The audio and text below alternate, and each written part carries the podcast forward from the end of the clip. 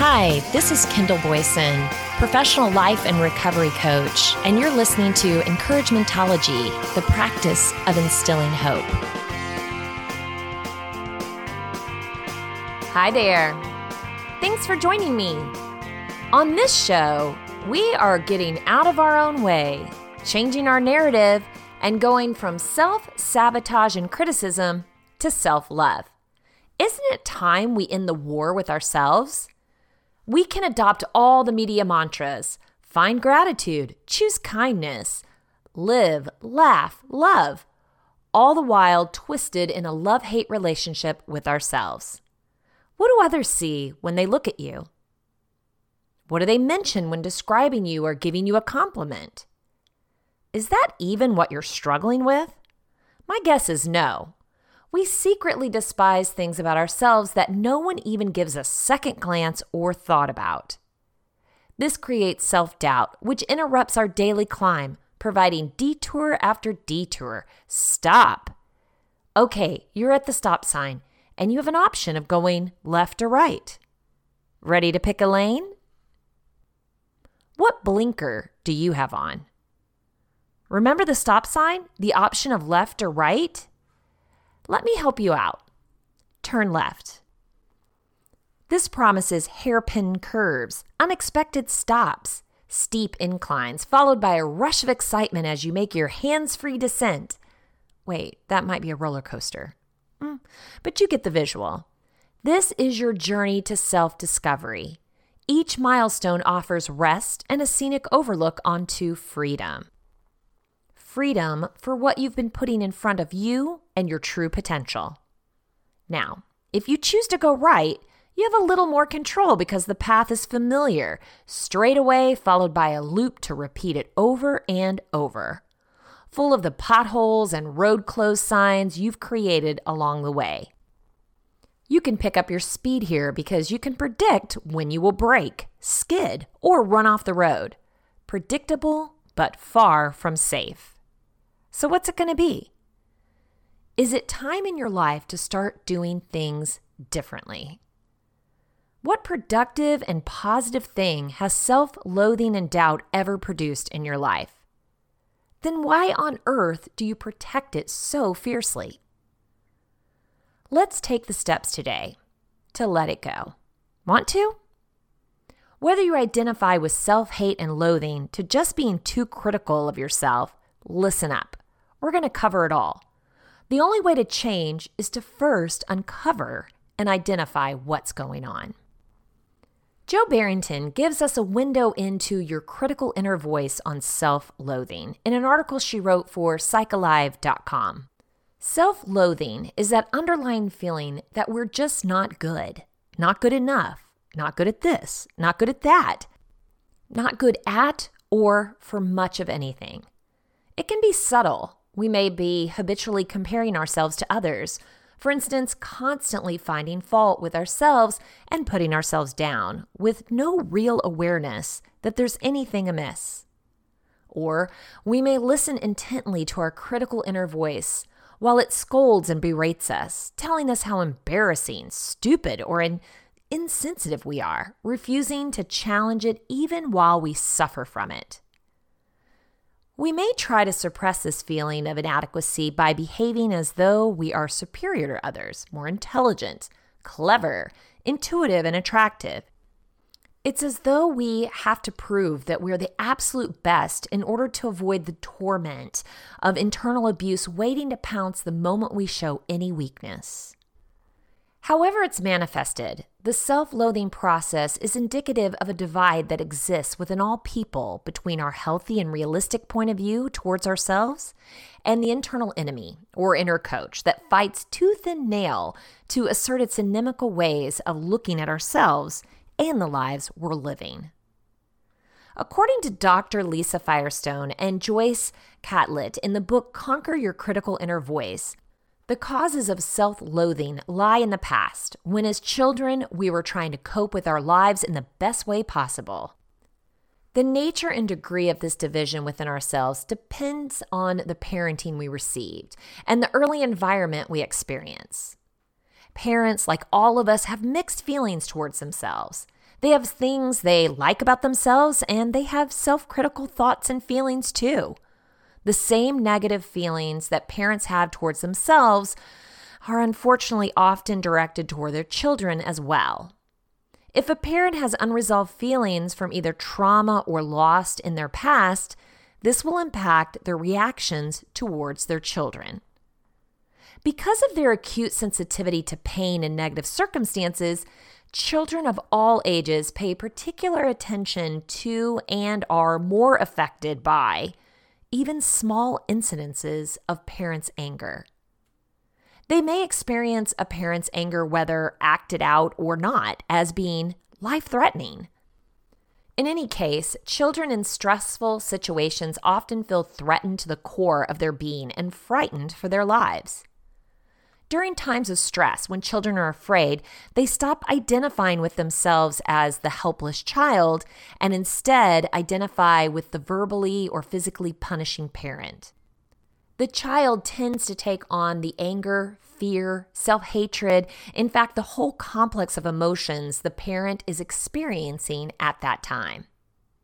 And so, due to very human, very fallible upbringings, we have all been subjected to situations and times in which we're made to feel like we're somehow bad, inadequate, or desperately needing to prove otherwise. Robert Firestone's most recent work, Overcoming the Destructive Inner Voice True Stories of Therapy and Transformation, is a book of short stories in which he relates various therapeutic experiences from his career. Self loathing seems to be an underlying theme among many of these very personal narratives. Particularly the chapter entitled The Uninvented, in which Dr. Firestone is a student in psychology at Denver University when an old friend drops in, almost catatonic, seeking help. In fiercely funny and sharply intelligent prose, Dr. Firestone describes this young man's struggle set against the rich backdrop of his own personal experiences. Often, the process that underlies self loathing, the critical inner voice or internal coach, seems as though it might just be your conscience. For instance, it may tell you about things you're doing that are not in your interest, just like your conscience does. But this process is opposed to your self interest. Your conscious will tell you not to have that one drink too many. This process first lures you into taking that drink and then attacks you viciously for having taken it. Your conscience may nag at you to revisit a conversation in which you may not have been kind, for instance. And from there, you can think about it and decide what you'd like to do. The internal enemy either justifies your having been rude by attacking the other person, he deserved it, he was such a jerk, or it berates you furiously for your part. You're always so touchy and mean. No wonder no one likes you. No matter what the circumstances you find yourself in, a nasty point of view towards yourself is never warranted. It's never in your self interest. The proper viewpoint towards yourself should be one of friendship. Think about yourself and treat yourself as you would a close friend, respectfully with affection, with understanding and empathy, and maybe, most importantly, with a sense of easiness and humor.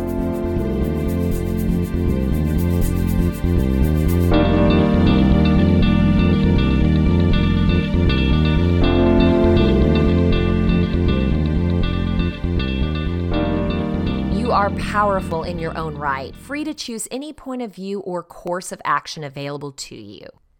Any inner voice that defies you, either tearing you down, you're such an idiot, or building you up, you're the smartest one in the school, is attempting to take away your power and freedom. You must be your own advocate, taking your own side in life. There are many avenues through which to address the issue of self loathing. First, just by becoming aware that a division exists within us allows for a more rational, reasonable assessment of events in your daily life. Once we've identified this process as being different from honest self reflection, we're then able to think more objectively about ourselves and the various situations we encounter. There are a variety of therapy techniques geared toward helping people to address the negative ways of viewing themselves that lead to self loathing. Challenging the tendency towards self loathing is one of the most valuable uses of your time and energy. As we extricate ourselves from this inimical process, we become freer to experience ourselves and the lives we're living from a kindly and empowered perspective. Have you ever gotten ready to go somewhere, found what you thought to be a perfect ensemble in your closet, accessories to dazzle it up, and the perfect shoes to top it off? You head to the mirror to get the full scope of things? and immediately the daggers come out, and you could swear you have an apple on top of your head as one goes whizzing by you. You might be vocal, even cursing at the mirror as if it's to blame, but most of it goes unmentioned as it silently loops in your brain. It's our narrative, it's how we think of ourselves, and what ultimately defines who we think we are. Could it be as easy as changing our narrative? Sounds easy enough, but the problem is so much of what we see is deeply rooted and continues to bubble up subconsciously. You can put yourself back at the crossroads, but take control and stop. No longer am I going to listen to the broken record. Instead, I'm turning left and will begin to untangle the web of lies I tell myself by pushing back and challenging those beliefs. I do have purpose. I am beautiful. I deserve good things in my life. What's your story? Whether we're aware of it or not, we're all born storytellers. Rory Mackay explains more about this in an article, Is It Time to Change Your Story? found on unbrokenself.com. From the moment we're born, life is a never ending stream of experience. As we move through life, the way we make sense of reality is to convert these experiences into a narrative. This narrative is a series of stories we tell ourselves about ourselves, other people, and life. Human beings are, as John Gottschall puts it, storytelling animals. We understand life in terms of stories. Our stories determine our entire experience of reality. They shape our personality, thoughts, feelings, behavior, and worldview. This, in turn, determines the way we think, feel, behave, and transact with life. Psychology professor Jonathan Adler explains Life is incredibly complex. There are lots of things going on in our environment and our lives at all times, and in order to hold onto our experience, we need to make meaning of it. The way we do that is by constructing our lives into stories. Objective reality becomes inextricably bound with our mind created subjective reality. This is an unconscious process, often leaving us unable to distinguish between the two. In short, our interpretation of reality usually becomes mistaken for reality itself. A single event may be experienced by a hundred different people. Those hundred people will have a slightly or even radically different experience of that same event. Our stories are therefore not so much based on what happens externally, but how we interpret it internally. Rory said, A while back, I caught myself telling someone, I'm having a bad week. In actual fact, there was no good or bad about it. Like any week, it was simply a series of events. Events and happenings are in themselves neutral. The only value they have is the value the mind assigns them. Depending on our personal preferences and predilections, what might be a good experience for one person may be a terrible experience for another. Some people absolutely thrive on challenge and feel alive in high stress situations. Others find the pressure unbearable and prefer the quieter life. So, just who do you think you are? Our stories about life are determined by who we are. And to a large extent, who we are is determined by our stories about life. As a baby or toddler, we had a little in the way of ego or sense of self. We cried when we were hungry, laughed when someone tickled us, played with our toys as and when we wanted, and let's be honest, we pooped our pants anytime we jolly well felt like it. we were just life expressing itself freely and without reserve or censor. This obviously doesn't last much beyond the first few years of life. What happens in the mind begins crafting a sense of self. This sense of me and who I am is generated by many factors, the primary ones being our environment and what happens to us and how we interpret those experiences. A large part of our story of self is based upon what others have told us about ourselves and the world. According to society's rule book of life, we're told what is good and what is bad, and the difference between beautiful and ugly, and what we should and shouldn't be. Here's where we need to do a bit of self reflection. Answer honestly. Were you brought up to believe that you are strong, capable, and in control of your life? Or did you internalize the notion that you were somehow lacking, deficient, and at the mercy of a cruel, hostile world? Are you sufficient to deal with all that life brings, or do you believe you're somehow not good enough and don't have what it takes? Make no mistake, the story you tell yourself about yourself is what will ultimately make or break you.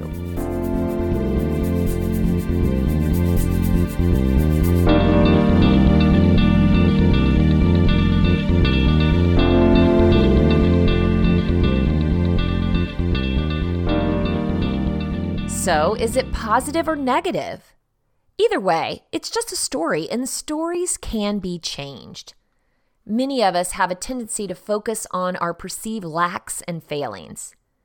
These are determined by the mind alone. Excessive focus on lack and failures results in a distorted internal narrative and an unhealthy view of self. Instead of being the hero of your own story, we might be the victim, or even worse, a villain. If we view ourselves as helpless and downtrodden and at the mercy of an unjust and cruel world, we're defeated from the very start. We'll feel powerless and lost.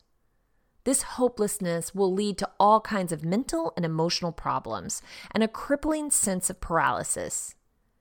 It's clearly not a healthy state to live in.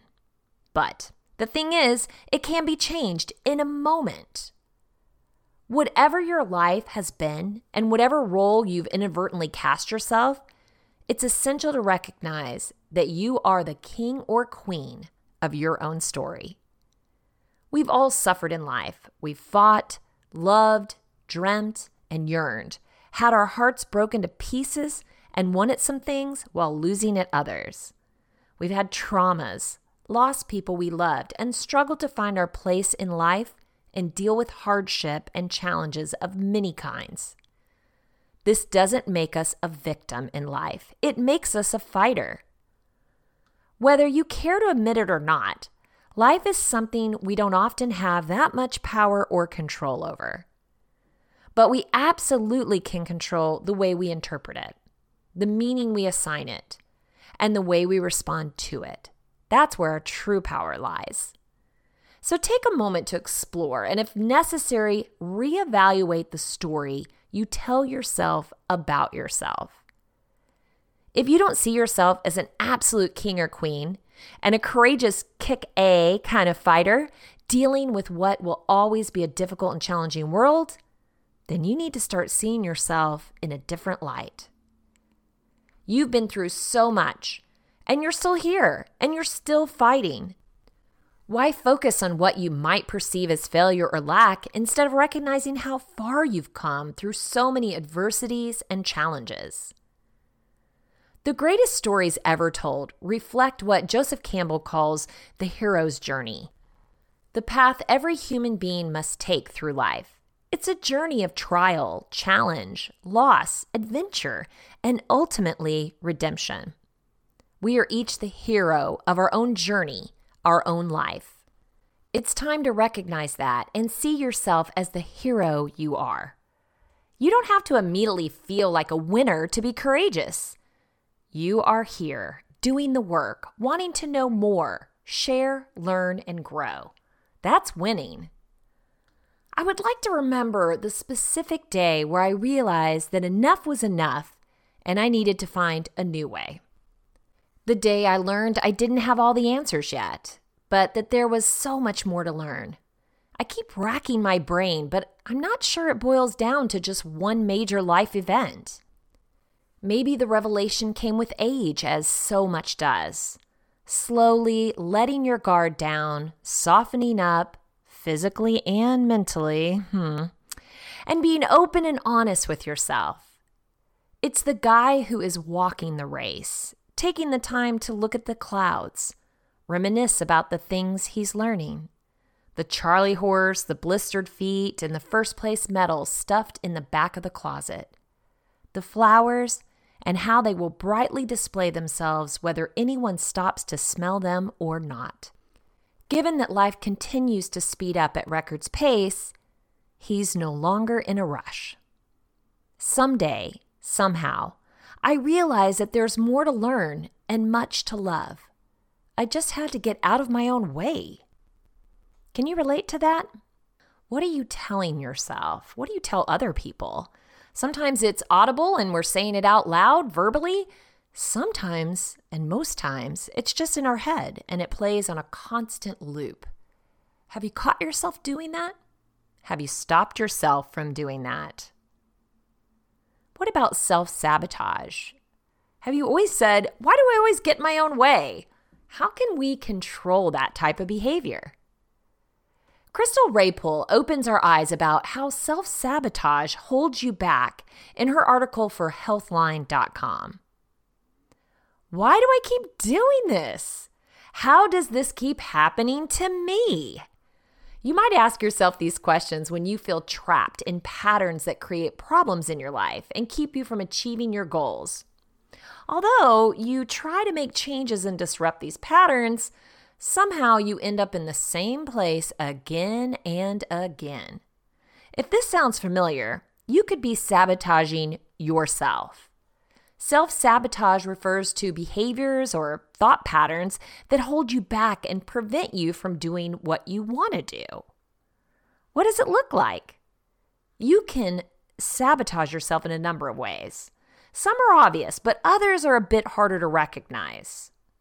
How about blaming others when things go wrong? Sometimes bad things just happen without anyone being at fault. Sure. Some misfortunes might be solely the fault of someone else, but that's not always the case. If you tend to find fault elsewhere whenever you're faced with difficulties, it may be worth taking a closer look at the part you played in what happened. Say your partner has some relationship behaviors that affect you both. You decide they won't change and break up with them. You feel good about the breakup since their unwillingness to change kept you from moving forward together.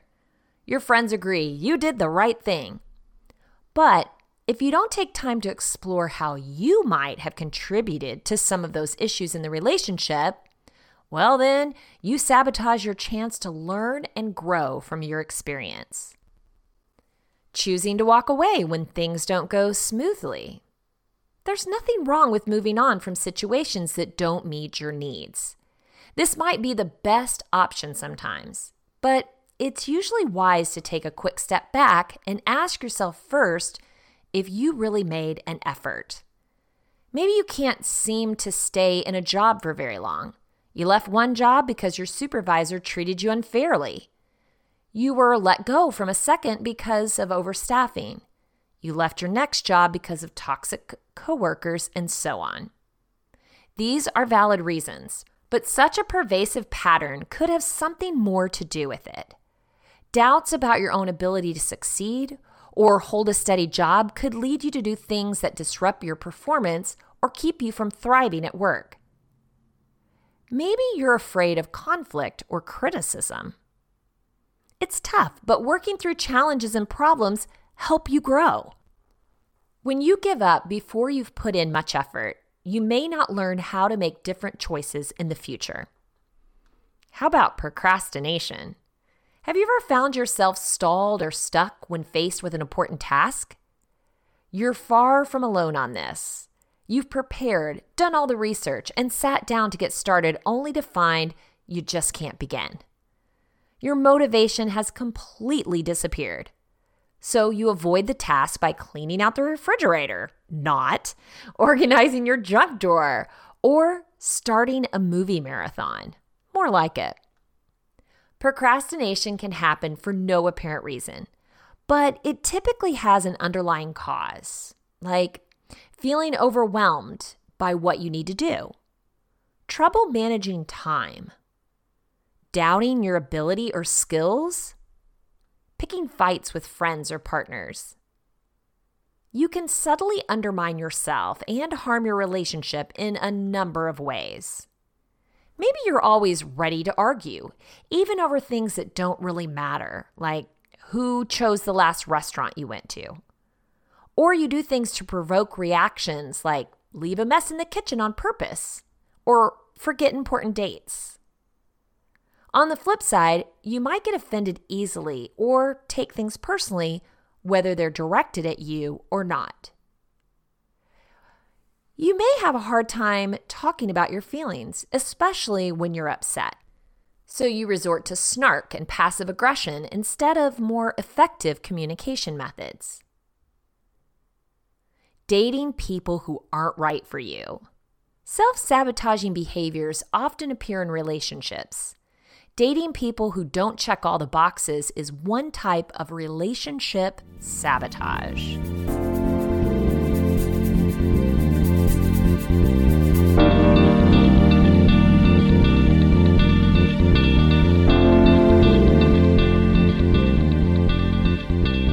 You might keep dating a similar type of person, although your relationships keep ending badly.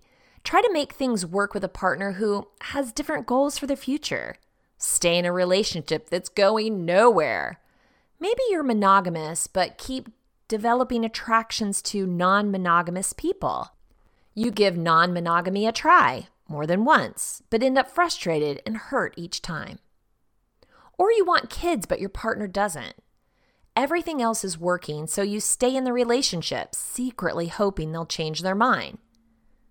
By falling into these patterns, you're preventing yourself from finding someone who's a better match long term. Do you have trouble stating your needs? If you have a hard time speaking up for yourself, you may have a hard time getting all your needs met. This can happen in family situations among your friends, at work, in romantic relationships, in everyday interactions. What about putting yourself down? People often set much higher standards for themselves than they do for others. When you fail to meet these standards, you might give yourself some pretty harsh feedback. I can't do anything right. I won't make it, so why should I even bother? Wow, I really messed up. I'm terrible at this. Whether you criticize yourself in front of others or have a habit of negative self talk, the same thing can happen. Your words may eventually be taken as truth. Believing these criticisms can promote an attitude of self defeat and keep you from wanting to try again. Eventually, you might just give up before you even begin. So, what causes it? According to Joseph, Self sabotage happens when you do certain things that were adaptive in one context, but no longer necessary. In other words, these behaviors helped you adapt to a previous situation, like a traumatic childhood or a toxic relationship, and survive the challenge you faced there. They may have soothed you or defended you, but these methods of coping can cause difficulties when your situation changes. Here's a closer look at some of the big contributing factors. Patterns learned in childhood. The patterns laid down in our earliest relationships often repeat in relationships throughout life. We're attached to these patterns. They mean something to us, and they're hard to give up. Say you had a parent who never paid much attention to you unless you were angry. Hmm. You know it's not a good thing to get people mad but there's something very compelling about it because of this upbringing. Getting people angry was the only way to get interest, so you feel stuck in this pattern. It's tempting, attractive even, to get people mad at you. This might show up, for example, in your job where you just can't seem to show up on time. At first, your supervisor is forgiving and encouraging, but as time goes on and you still fail to be on time, your supervisor gets angry and eventually fires you. Past relationship dynamics. If you didn't feel supported or heard when asking for what you needed in previous relationships, romantic or otherwise, you might struggle to communicate effectively in your current relationships. Whether you had an abusive partner or one who simply didn't care about your thoughts and feelings, you may not have felt able to speak up for yourself. You stayed quiet to defend yourself from anger, rejection, and other negative experiences. But as a result, you didn't learn to advocate for your needs. Your present situation differs from the past, but it can be difficult to break out of the same destructive patterns. You have a fear of failure. When you don't want to fail at your dream job, in a relationship, or even at being a good parent, you might unintentionally sabotage your own efforts to do well. Wanting to avoid failure can lead you to avoid trying. If you don't try, you can't fail, right? So, your unconscious mind might present you with excuses and ways to sabotage yourself. For example, imagine you're in a newer relationship that's going very well. So well, in fact, you believe it's only a matter of time before something happens to end it.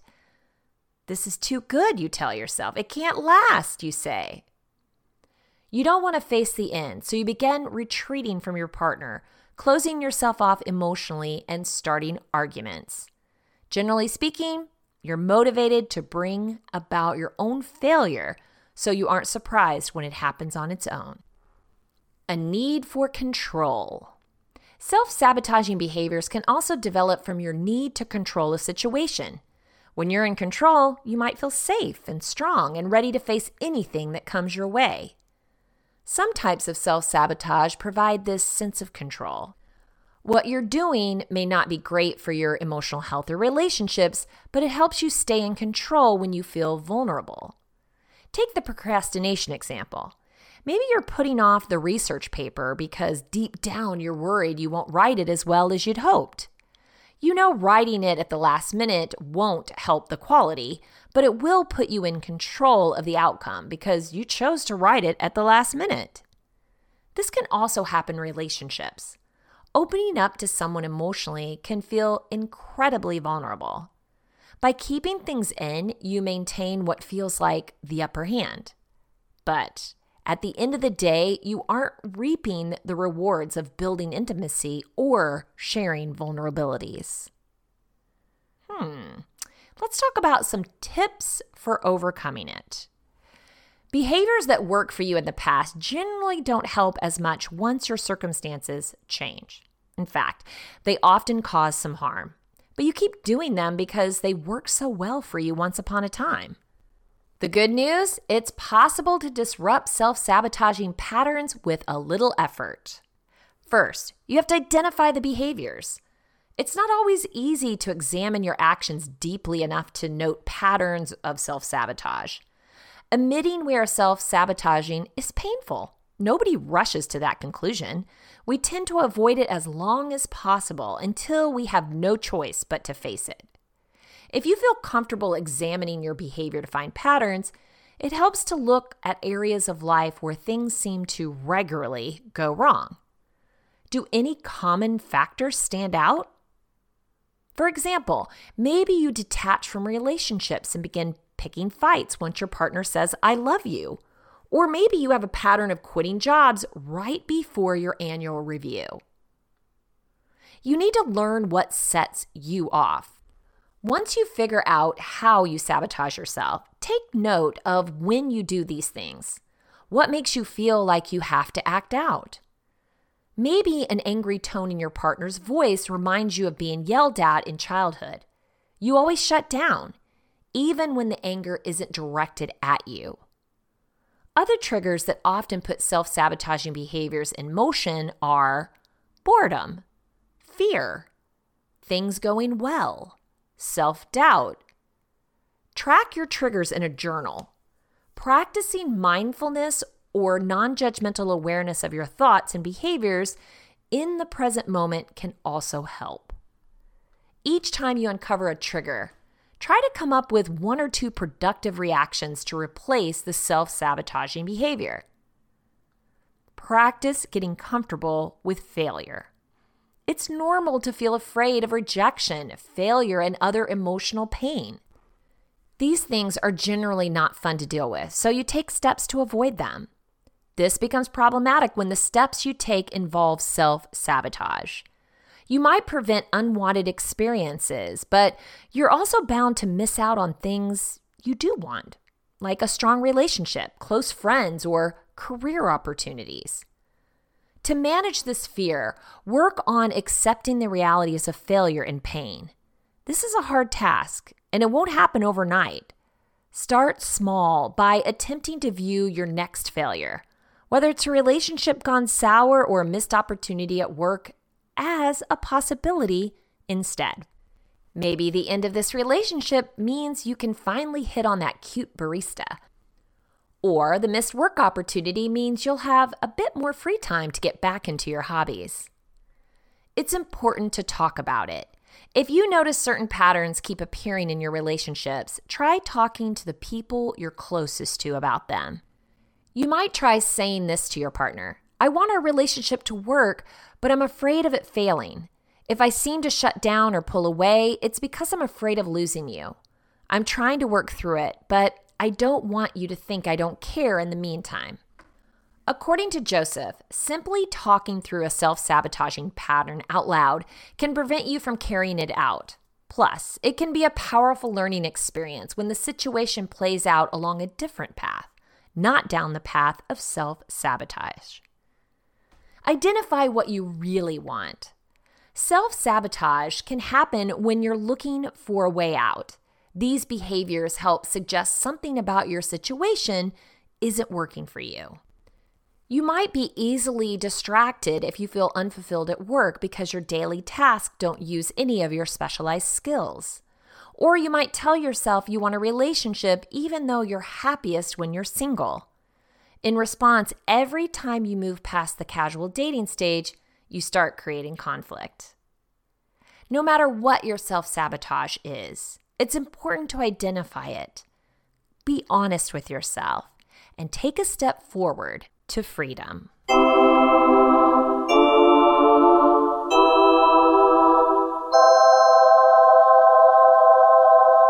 As we bring the show to a close, let's go through our top 10 highlights. Number one, no matter what circumstances you find yourself in, a nasty point of view toward yourself is never warranted. Number two, you are powerful in your own right, free to choose any point of view or course of action available to you. Number three, challenging the tendency towards self loathing is one of the most valuable uses of our time and energy. Number four, no longer am I going to listen to the broken record Instead, I'm turning left and will begin to untangle the web of lies I tell myself by pushing back and challenging those beliefs. Number five, whatever your life has been, and whatever role you inadvertently cast yourself in, it's essential to recognize that you are the king or queen of your own story. Number six, it's time to recognize that and see yourself as a hero that you are. Number seven, there's nothing wrong with moving on from situations that don't meet your needs. Number eight, when you give up before you've put forth much effort, you may not learn how to make different choices in the future. Number nine, wanting to avoid failure can lead you to avoid trying. If you don't try, you can't fail, right? And number 10, practicing mindfulness or non judgmental awareness of your thoughts and behaviors in the present moment can help.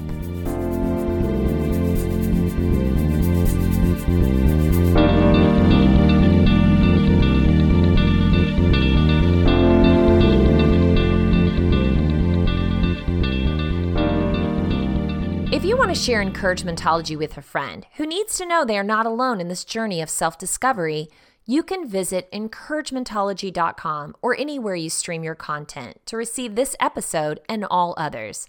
Follow us on Facebook for additional encouragement throughout the week. So I challenge you recognize the crossroad and come to a complete stop. Before you choose your direction, make a commitment to let go of past behaviors and be willing to embrace a new perspective. Challenge the negative narrative with, not today. Today, I'm turning left and continuing my journey to self discovery. I know you can do it. Thank you for listening to Encouragementology with Kendall Boyson, where we find positive ways to handle some of life's challenges. Stumbled through until the path was clear. That's when I found you and how I wound up here.